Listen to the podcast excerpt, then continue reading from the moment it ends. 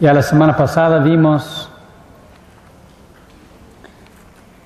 la misión que Cristo entregó a los discípulos, esperar la promesa del Padre, la llenura del Espíritu Santo, para que pudiesen predicar en todo el mundo.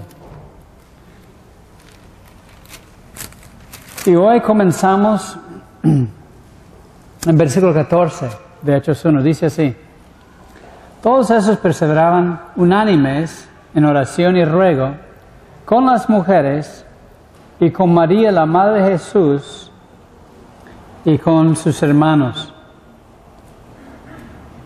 Es muy importante saber que nosotros tenemos que unirnos y orar para ver la bendición de Dios. Ellos se se comprometieron a unirse a orar hasta que llegara la bendición. A veces decimos, bueno, ojalá, oramos y ojalá. Pero alguien me dijo una vez que ojalá era como hablar a Alá y ojalá. Pero tenemos fe que Dios va a contestar la oración, pero a veces tenemos que seguir en oración hasta que llegue la respuesta por lo cual dice que estaban perseverando unánimes en oración y ruego. Y esto hace que bajara la promesa del Padre. Cuando empezamos hace muchos años en la Ciudad de México, ah, hicimos exactamente lo mismo ahí en, en la colonia industrial. Nos juntamos tres días y tres noches a orar y interceder, pidiendo la bendición de Dios. Y efectivamente se derramó el Espíritu Santo con gran poder. Dios dio palabra profética y y Dios comenzó a sanar a los enfermos y muchas cosas. Y ya empezamos la primera congregación. Y hoy son, son más de 71 congregaciones en todo México. Y la semana pasada estaban dos congregaciones en, Tijuana y están creciendo y en muchos están remodelando para que puedan eh, recibir toda la gente que tiene hambre de Dios. Porque están reuniéndose, buscando y perseverando en oración. Ahora, es muy importante que sepan que estamos en una guerra espiritual. Muchas veces vemos las cosas de una forma natural. Decimos, ¿por qué pasan las cosas? Pero es importante, como dice la escritura, en el libro de Apocalipsis, que el diablo sabe que tiene poco tiempo y su ira se está siendo derramada en la tierra. Hay una fuerza de maldad tan poderosa, dice la Escritura, que aún a los escogidos de Dios se engañarían. Y estamos viendo esto en esos días. Gente que tú dices que tienen estudios, que tienen preparación y están metidos en la brujería. Gente eh, que están diciendo como no, no podemos, según ellos, con el narcotráfico, pues legalizamos las drogas. Y peor tantito, eh, decían en esa semana, eh, está bien manejar, un automóvil borracho con tal que no mates a nadie. Que vamos, ya vamos a quitar que no sea eh, un delito manejar ebrio. Y nosotros que vivimos cerca de la carretera hemos visto los muertos por los choferes ebrios que han. Es como decirle mira, tengo una, pistola con, bien cargada, con balas, y tú puedes dispararle a donde quiera, siempre y cuando que no mates a nadie. Es lo mismo, porque uno que maneja, maneja eh, eh, ebrio es como una arma letal apuntalando a cualquier que viene por el camino para matarlo. Un inocente mandarle a la tumba. Y esas cosas son escucha la palabra, satánicas. Sí, escuchaste bien, porque Él es el autor de la muerte. Antier, en la Ciudad de México, como siempre hemos visto la brujería y gentes que insisten que, que hay poder en, la brujería y hablan eh, de, de, todos este, lo que hacen ah, para conseguir lo que quieren y se le ocurre a una mujer quitar los ojos de sus hijos, para cumplir con el diablo. Y eso no estoy hablando del India o de África, estoy hablando de México, en la colonia este, en, en Nezahualcóyotl, donde comenzaba una congregación hace mucho tiempo. Y esa es gente seria, esa es gente a veces preparada. Y saben que hay poder en el nombre de Satanás. Pero hay mucho más poder en el nombre de Cristo. La diferencia es que Cristo viene a dar vida. Y el diablo viene para quitar la vida y destruir las familias. Y debes estar al pendiente porque hay fuerzas de maldad, como dije la semana pasada, que quieren destruir lo que tú dices bueno, lo que tú dices que es sano, lo que tú dices es algo productivo. ¿Por qué Cristo viene pronto? Y debemos ah, permanecer unidos en oración. Hace que se pueda reír de esas cosas.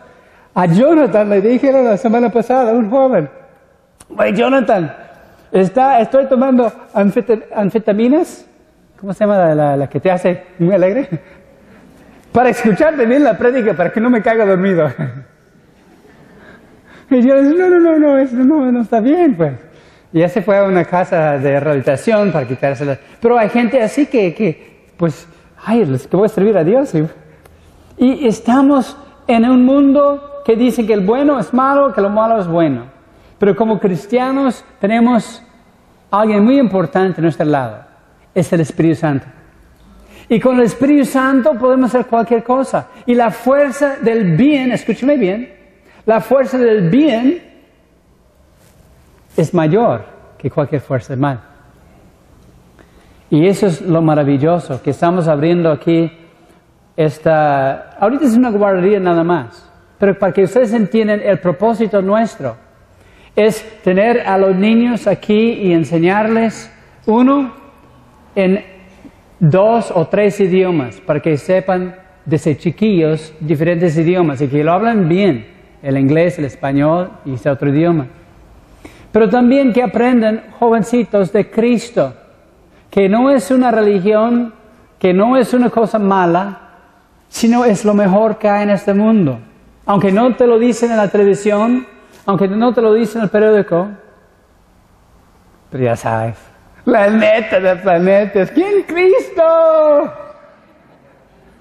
Y decir a los niños desde chiquillos que empiezan a alabar a Dios, que empiezan a, conocer. Yo tuve esta bendición. Yo fui a una escuela cristiana 10 años y me ayudó muchísimo.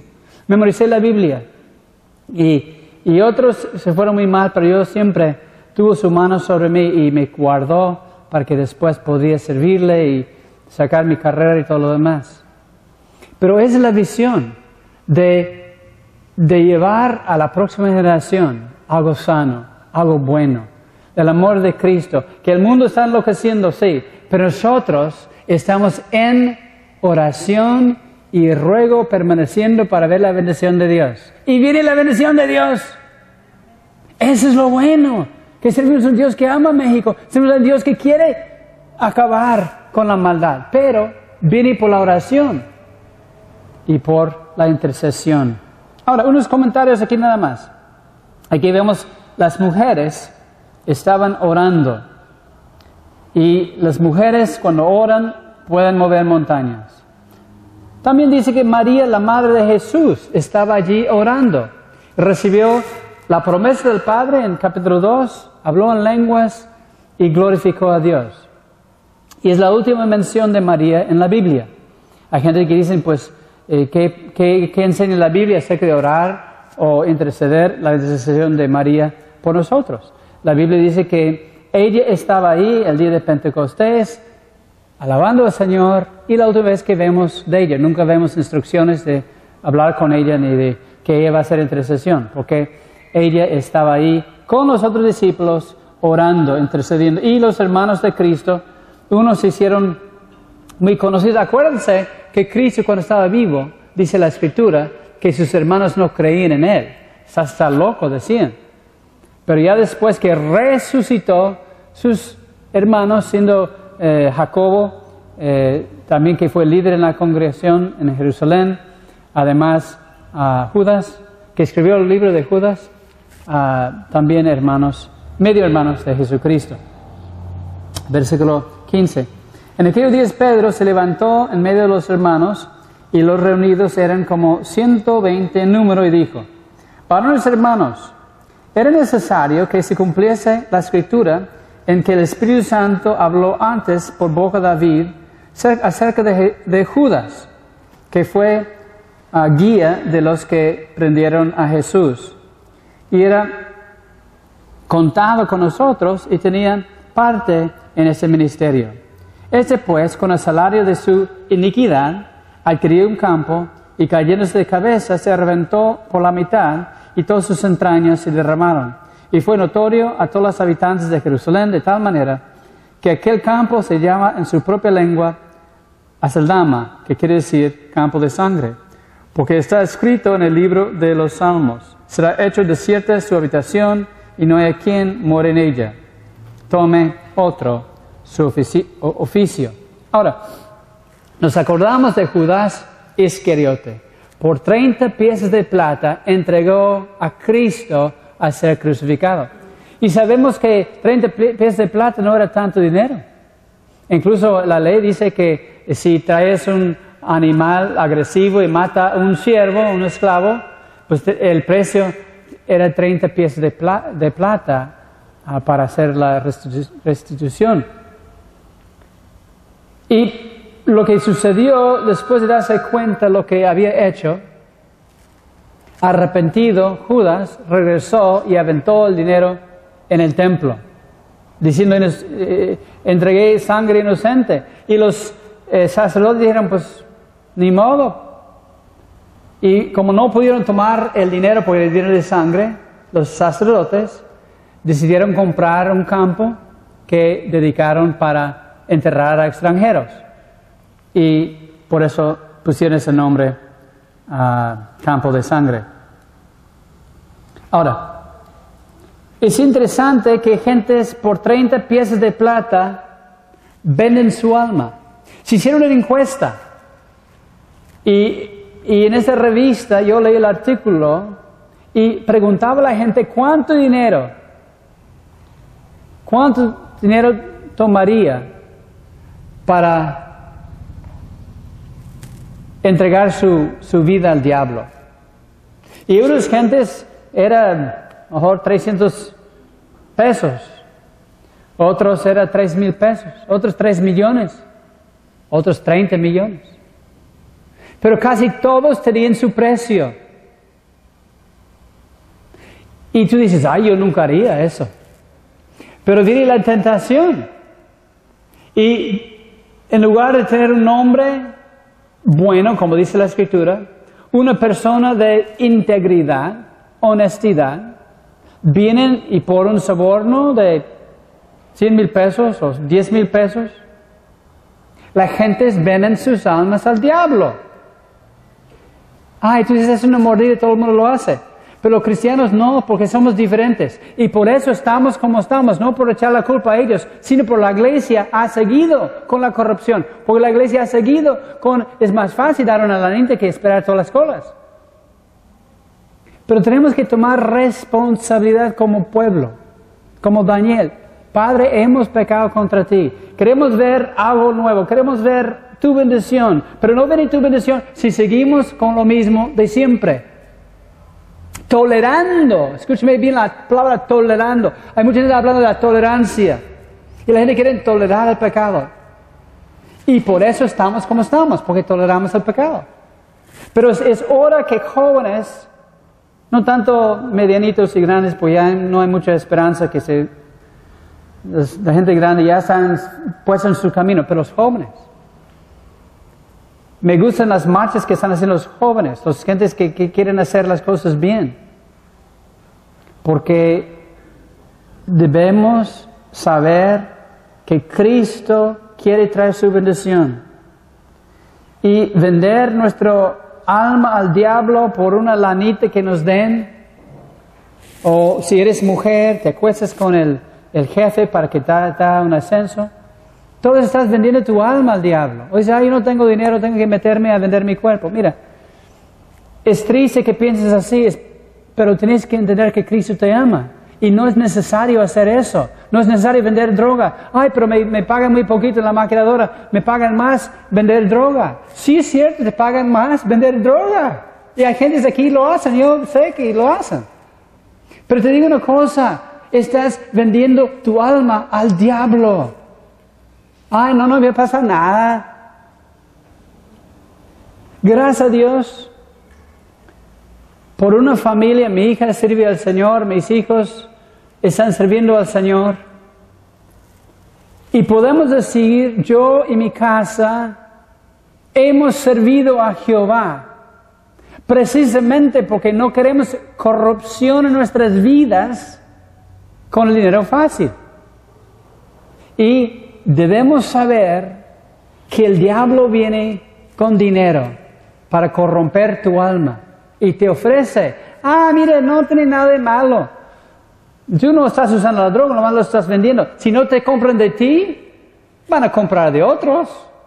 Mejor que tú seas rico y no ellos. Ah, pero ¿a qué precio? Tus hijos, ¿te ven el ejemplo de trabajar en tu, en tu vida? ¿O ves que estás buscando el dinero fácil? Tu decisión. Judas vendió al Señor la vida por 30 piezas de plata. El diablo quiere comprar cada vida aquí y te va a ofrecer el dinero que sea necesario para que tú dejes lo honesto y que vayas en camino de la maldad. Pero es hora de despertarnos, es hora de interceder, es hora de orar por México sabiendo que no hay solución política. Tú, si estás poniendo tu esperanza en la política, no existe, porque todos los políticos necesitan conocer a Cristo y nacer de nuevo. Y es la esperanza de México. Que un hombre de Dios diga, ¿sabes qué? Hemos dejado la palabra de Dios y necesitamos seguir a Cristo. Ah, eso no puede pasar. Sí puede pasar. Y sí debemos cumplir con los requisitos y la obligación civil de votar, no estoy diciendo que no votan, estoy diciendo que oren. Y si estás votando por un candidato, pide que Dios le toque su vida y que haga las cosas bien. ¿En qué, en qué refiero? ¿Qué, qué, gente me pregunta, ¿por quién debo votar? No sé quién, pues tú tienes que buscarle. Pero te digo una ayuda. Mira cómo vive.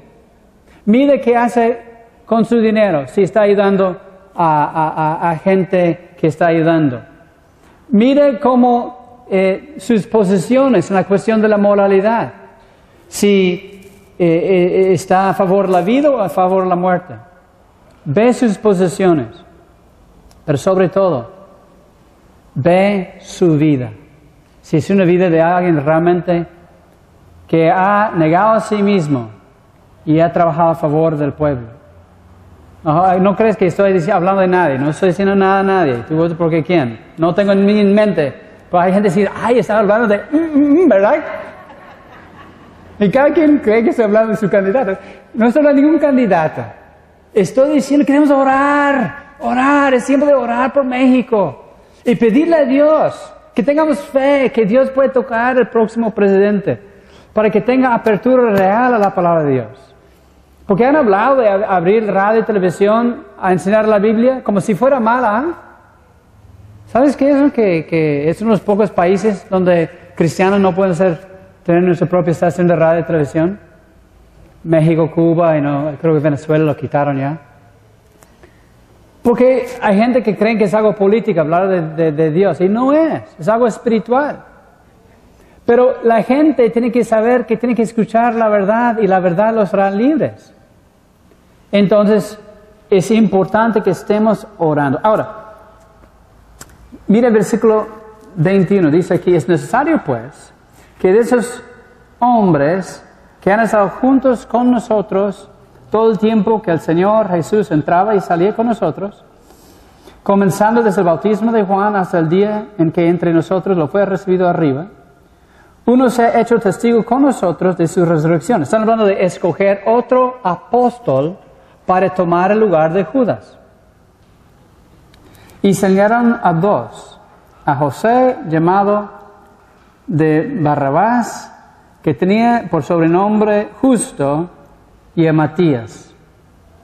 Y orando dijeron, tú Señor, que conoces los corazones de todos, muestra cuál de estos dos has escogido, para que tome la parte de ese eh, ministerio apostolado, el que cayó Judas por transgresión, para irse a su propio lugar. Y les echaron suertes, la suerte cayó sobre Matías y fue contado con los once apóstoles. Ahora, hay un gran error aquí. Eh, hicieron bien en buscar otro apóstol para tomar el lugar de Judas. Lo mal que hicieron es que regresaron al Antiguo Testamento en lugar de ser guiados por el Espíritu, que orasen, que buscasen la voluntad de Dios, decidieron echar dados, echar suertes, como hacían antes. Pero que está abriendo un capítulo nuevo de ser guiado por el Espíritu, por eso nunca vemos más que echar lotes, no es cosa que hacemos hoy día, sino que seamos guiados por el Espíritu. Y el libro de Hechos vamos a ver cómo podemos ser guiados por el Espíritu.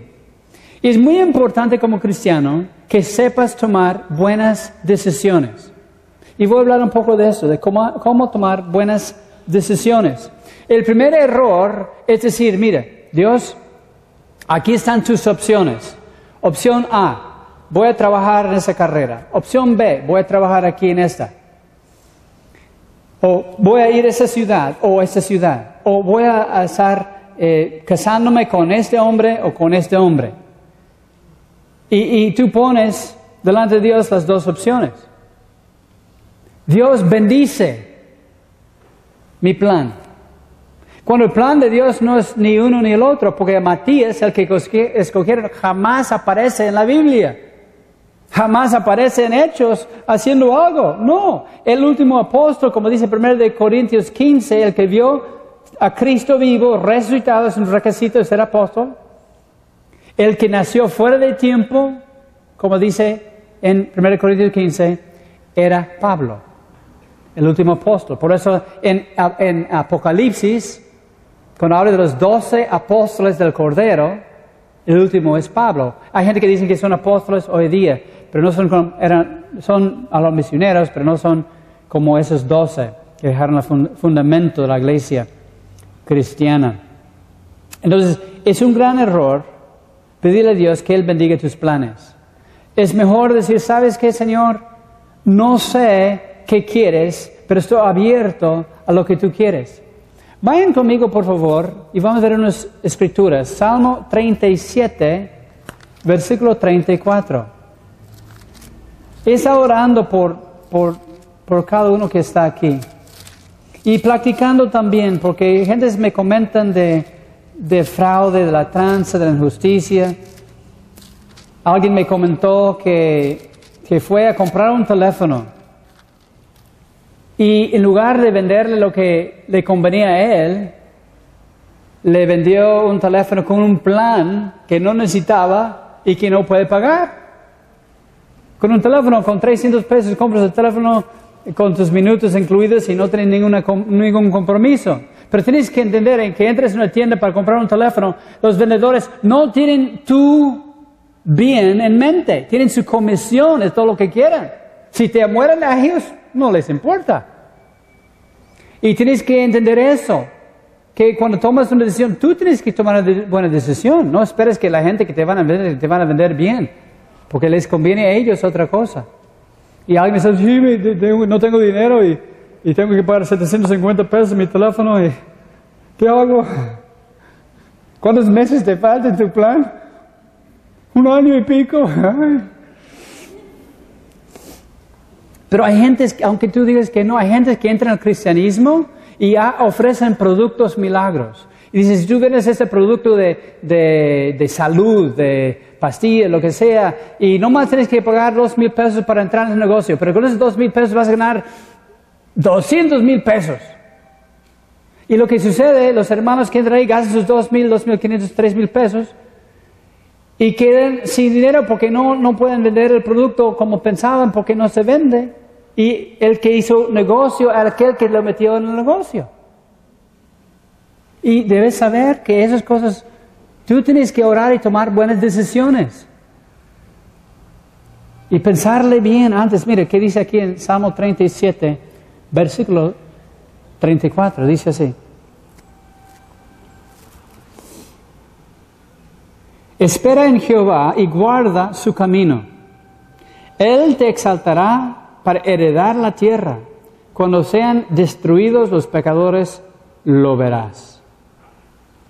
Muy importante que, que veas este punto. Si hacemos el bien, si esperamos en Dios, que no nos desesperamos, ay, pero Señor, necesito saber ya me siento muy sola, necesito un marido. Ya, aquí son dos, más o menos. ¿Cuál de los dos quieres? No, tú espera en Dios, no te desesperes. Hacer el bien, dice la Escritura, y Él te exaltará para dar la bendición. Pero tienes que saber esperar. Él te va a exaltar.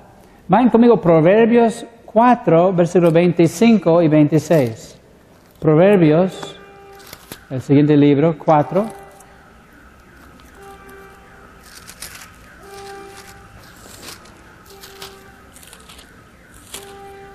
Versículo 25, dice así.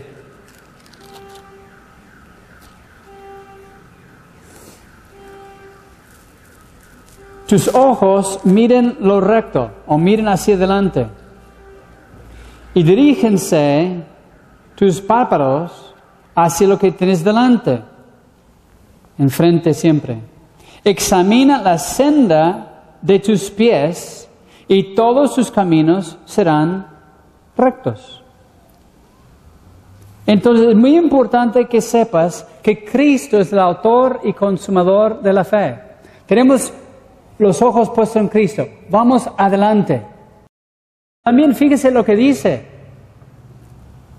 Dice, examina la senda de tus pies. En otras palabras, contempla dónde vas a colocar tus pies.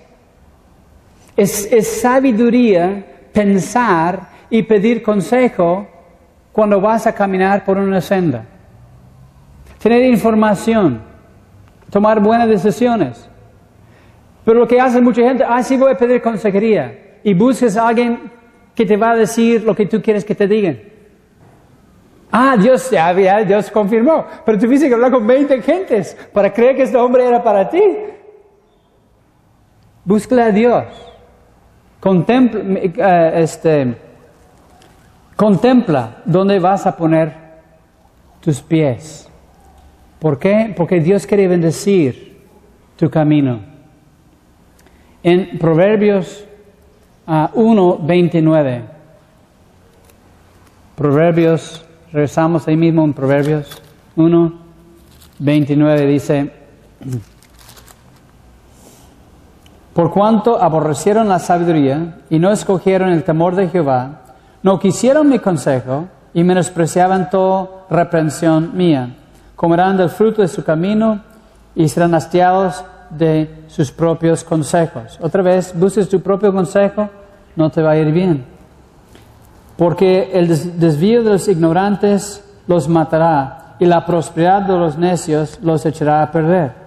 Mas el que oyere habitará confiadamente y vivirá tranquilo, sin temor del mal. ¿Cómo podemos estar bien en un mundo que está completamente desquiciado. Seguir a Cristo. ¿Cómo podemos disfrutar la bendición en nuestro hogar? No seguir los caminos de los malos, la prosperidad de los necios. Que lo que ellos buscan es, es más, más y más. Y nunca tienen suficiente. Pero nosotros temamos al Señor y hacemos las cosas bien. Proverbios 3, misma página, versículo 5 ah, y 6, dice, fíjate de Jehová de todo tu corazón y no te apoyes en tu propia prudencia. En otras palabras, no vas a comprender todo lo que está pasando en tu vida.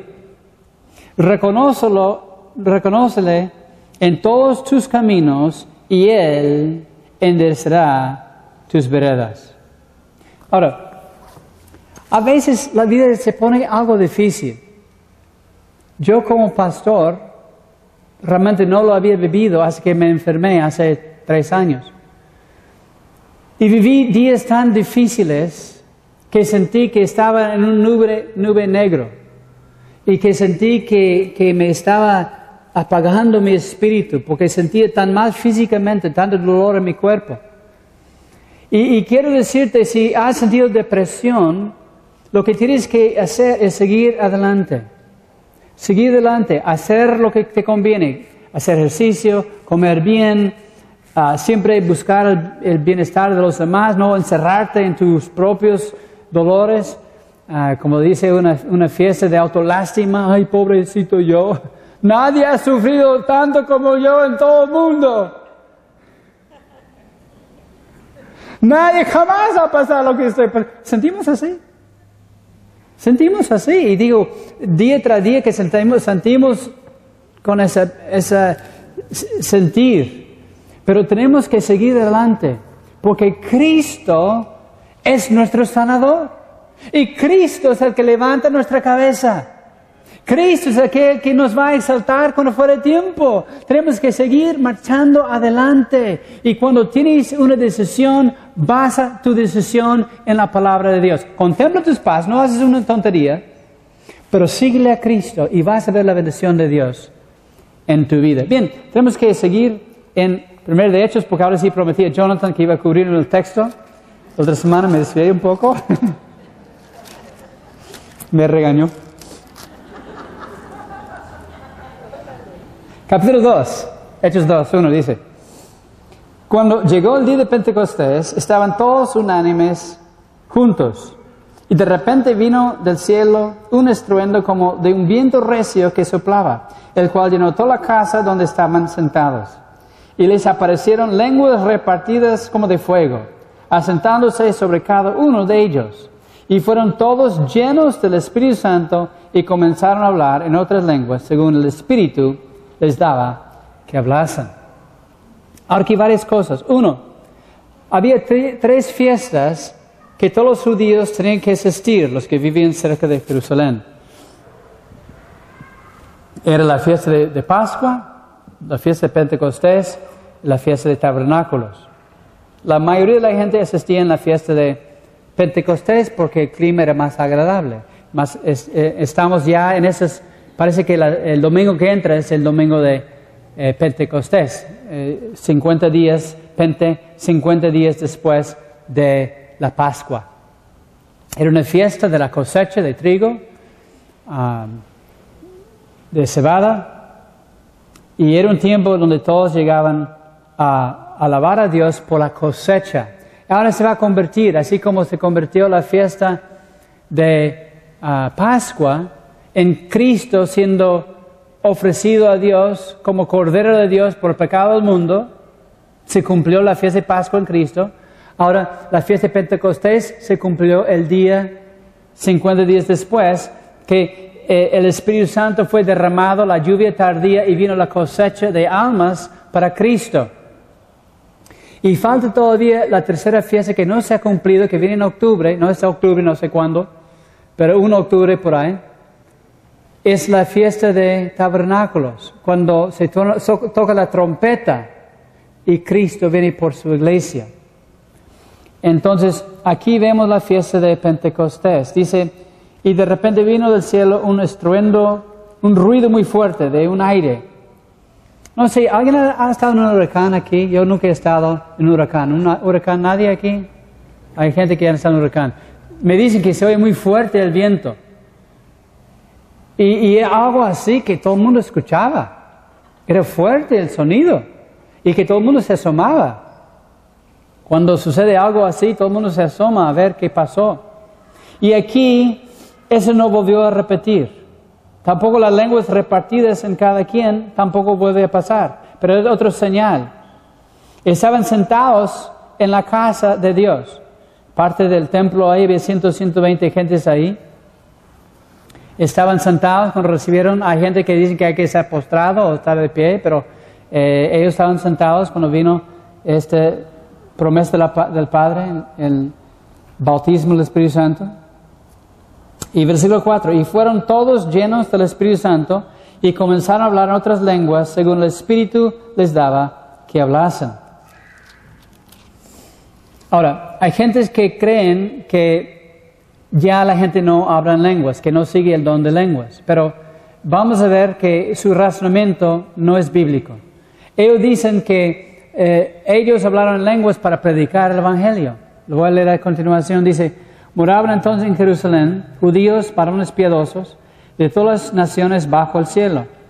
Y hecho ese estruendo, se juntó la multitud y estaban confusos porque cada uno les oía hablar en su propia lengua. Entonces estaban confusos y estaban atónitos y maravillados diciendo, miren, ¿no son galileos todos esos que hablan? Entonces, eh, era el hecho de que estaban hablando en diferentes idiomas. Y esa gente no era gente estudiada, no gente de la universidad, eran pescadores.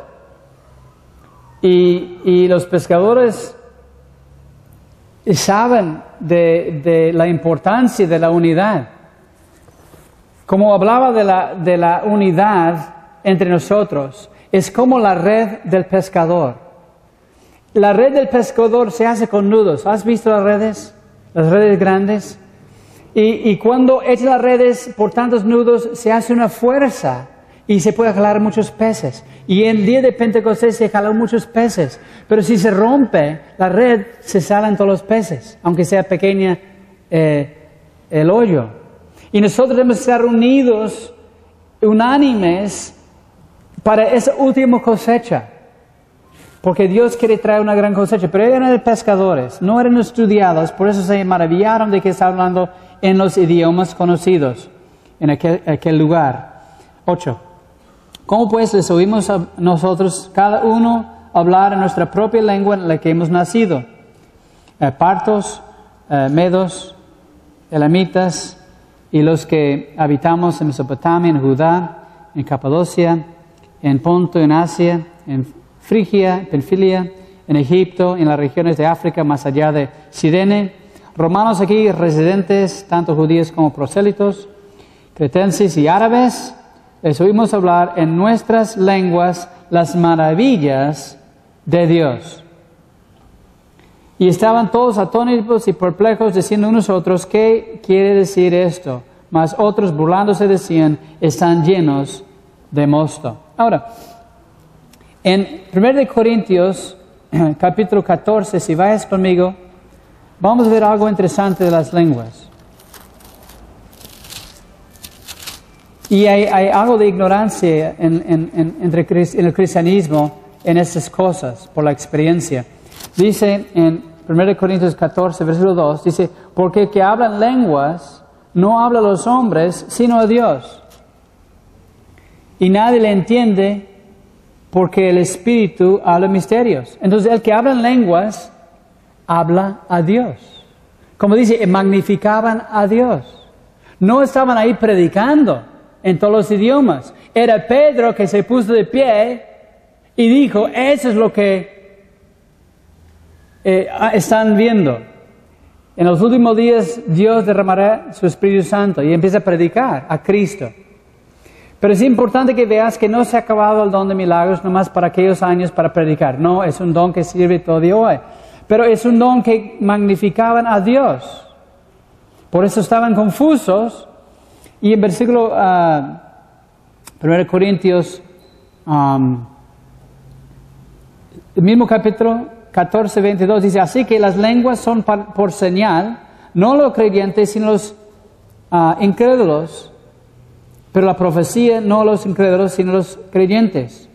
Sí, pues toda la iglesia se reúne en un solo lugar y todos hablan en lenguas y entran indoctos, incrédulos, no dirán que están locos. Pero si todos profetizan entre algún incrédulo indocto y todos es convencido y todos es buscado. Entonces, aquí el día de Pentecostés, esa señal era para los inconversos. Decían que estaban borrachos. Pero Pedro aquí en versículo 14 de Hechos 2 dice, entonces Pedro, poniéndose en pie con los once, alzó la voz y les habló diciendo, varones israelitas, perdón, varones judíos, y todos los que habiten en Jerusalén, esto les sea notorio, oyen mis palabras. Ahora, aquí vino, el derramamiento del Espíritu Santo, un ruido fuerte, lenguas apareciendo en las cabezas de fuego en las, de la gente y hablando en lenguas. Fue señal, pero no fue la predicación. Pedro trae la predicación aquí comenzando con versículo 15. Un Cristo vivo, un Cristo resucitado. Lo importante es eso. Hay gente que forma sus doctrinas basada en la experiencia. Por ejemplo, hay, hay lugares donde alguien habla en lenguas y viene una interpretación y es una profecía. No es, dice la Biblia, el que habla en lenguas habla a Dios. Magnificaban a Dios. Pero hay gentes que dan una, hablan lenguas y la interpretación no está dirigida a Dios, sino dirigida a los hombres. Entonces usan eso para basar la doctrina que puedes hablar en lenguas y es una profecía. Ahora, importante saber que si yo estoy predicando y uno se ponga de pie y empieza a hablar en lenguas, Ah, debe haber una interpretación. Y si es una interpretación, va a ser de bendición para la congregación. Pero Dios no va a interrumpirse a sí mismo. Es mejor esperar, si Dios quiere hablar en lenguas, mejor que se, se la predicación. ¿Verdad? Porque si Dios está hablando, no se va a dar interrupción, lo mismo que Dios está diciendo, ¿no? Hay un tiempo y lugar para todo. Los miércoles estamos reuniéndose y esperando los dones del Espíritu Santo. Y gracias a Dios hay dones manifestándose. Ah, me dijo el pastor mexicano, la congregación está creciendo mucho y que el Espíritu Santo vino sobre él la semana pasada. Tiene tifoidea, sintió malísimo, no podía levantarse. Caminó a la congregación y Dios empezó a hablar a través de él con poder. Y, y, sin hacer invitación, 60 gentes levantaron sus manos para arrepentirse de su pecado, recibir a Cristo, porque el poder de Dios estaba ahí. Es lo que Dios está haciendo, que no es coincidencia que estés aquí, no es una casualidad que alguien te invitó, o que estás viendo por televisión, es Dios hablándote. Dios te ama, Dios tiene un plan para bendecirte, Él quiere derramar su poder sobre ti, pero tienes que andar unánimes en la congregación, no como hoja suelta. Tienes que estar en familia. El cuerpo de Cristo es como una red. Si se rompe la red, se van los peces. Pero unidos, orando, rogando, Dios va a bendecir no solamente la congregación, pero la ciudad y hasta la nación. Porque tenemos un Dios grande y Él está derramando su Espíritu Santo en los últimos días. Como vamos a ver la semana que entra, le voy a robar tantito a mi hijo. Me voy a agarrar ese predica. modo. Dice a continuación que Dios va a derramar su Espíritu Santo en los últimos días. Estamos en los últimos días. Y Dios está derramando su Espíritu Santo. Cuando escuches esas noticias tan horribles, ponte a orar. Ponte a orar por la gente que está haciendo las locuras. Y ponte a orar por la bendición de Dios en tu familia, la bendición de Dios en tu congregación y la bendición de Dios en tu nación. Porque Dios ama a tu familia, ama a ese lugar y ama a México. Amén. Vamos a ponerse de pie y vamos a orar. Gracias, Padre, te damos por tu palabra. Padre, yo te pido por cualquier persona aquí que ha vendido su alma al diablo y lo saben y sienten convicción de pecado. En este momento, Señor, tu palabra dice que hay esperanza, hay perdón, que la sangre de Cristo tiene poder. Puedes hacer las obras de maldad. No importa lo que has hecho. Cristo te ama. Cristo murió en la cruz por ti y quizá hiciste una tontería. No quiere decir que no hay esperanza. Porque Cristo desecha y destruye, destruye las obras del diablo. Como dice su escritura, ninguna obra de Satanás los hará daño. Gracias Cristo por haber vencido y vencerás. Pero Padre, yo te pido por la persona hoy que sabe que las cosas no están bien en su vida, sin levantarse la mano, sin levantarse la mirada, con los ojos cerrados. ores ahí en tu lugar diciendo, Padre, perdóname. Me arrepiento de mi pecado. Te recibo como Señor y Salvador. Gracias porque me amas y tienes un plan para mi vida. Gracias por el regalo de la vida eterna que recibo hoy por fe. Y si estás aquí hoy buscando la dirección de Dios, te sientes desesperado, yo te pido que tomes un momento ahorita mismo de encomendar tu situación a Dios, en tus propias palabras. Dile, pues, Señor, no sé qué hacer, estoy desesperado, necesito una sanidad, un familiar necesita una sanidad, necesito trabajo, hay una crisis económica, ayúdame, dame sabiduría. Pero toma el tiempo ahorita mismo, que estamos aquí. Levanta tu voz en tu corazón, platique con Dios. Él te va a contestar. Él te está escuchando. Tu familia. Alguien aquí tiene un hijo que ha ido muy mal. Empezó poco a poquito, pero ya va mal. Y Dios te está hablando. Que Él ve tu hijo. Y no está fuera del alcance de Dios. Dios lo va a traer a redil. Va a traer otra vez. Gracias, Padre, te damos por tu bendición en nuestras vidas. Sin ti, sino ¿qué haríamos? Padre, aquel que está pasando depresión fuerte, tú les has hablado. Quizá está deprimiente la situación, la salud de, de la persona ahí en la casa. Está triste la situación, pero Señor, tú estás con nosotros.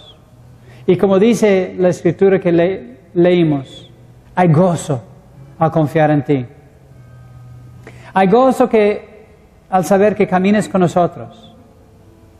Hay gozo al saber que tú has vencido y tenemos un lugar seguro. Aunque vivimos en una casa de cartón o de, de triple aquí en en esta vida, tenemos una mansión que nos espera. Aunque pasemos gran dolor en nuestro cuerpo, esperamos un cuerpo nuevo. Y también, Señor, te quiero tomar ese momento a orar por la familia de Cintia, que su papá se fue contigo en la mañana. Anima a esa familia. Gracias por la entrega total de su papá a ti, Señor. Gracias por el evangelismo, la gente que recibieron, te recibieron los últimos días, por el testimonio de su vida. Y ahora está contigo. Y gracias, Padre, porque todos Estamos aquí un tiempo nada más. No sabemos que vamos a estar aquí el domingo que entra. Hoy es el día de estar entregado, de caminar contigo. Bendice tus hijos, Señor, bendice la obra de tus manos. Pon fe en el corazón de aquel que está desesperado. Pon confianza en la persona que dice que ya no puede esperar más. Porque la fe te agrada. Y sin fe es imposible agradarte. Por lo cual damos gracias. En el nombre de Jesús. Amén. Amén. Un aplauso fuerte al Señor.